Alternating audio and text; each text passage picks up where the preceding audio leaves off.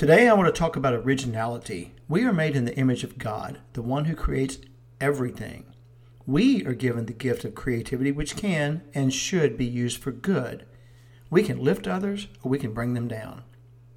I read that someone in Hollywood has plans to remake The Wizard of Oz and It's a Wonderful Life, two great movies. They plan to make the stories about people of color. No problem here, but why bastardize these classic works of art?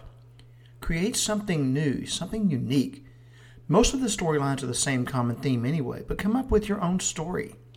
I encourage you tap into your creative talents. The world is waiting to hear from you, and that is something to consider.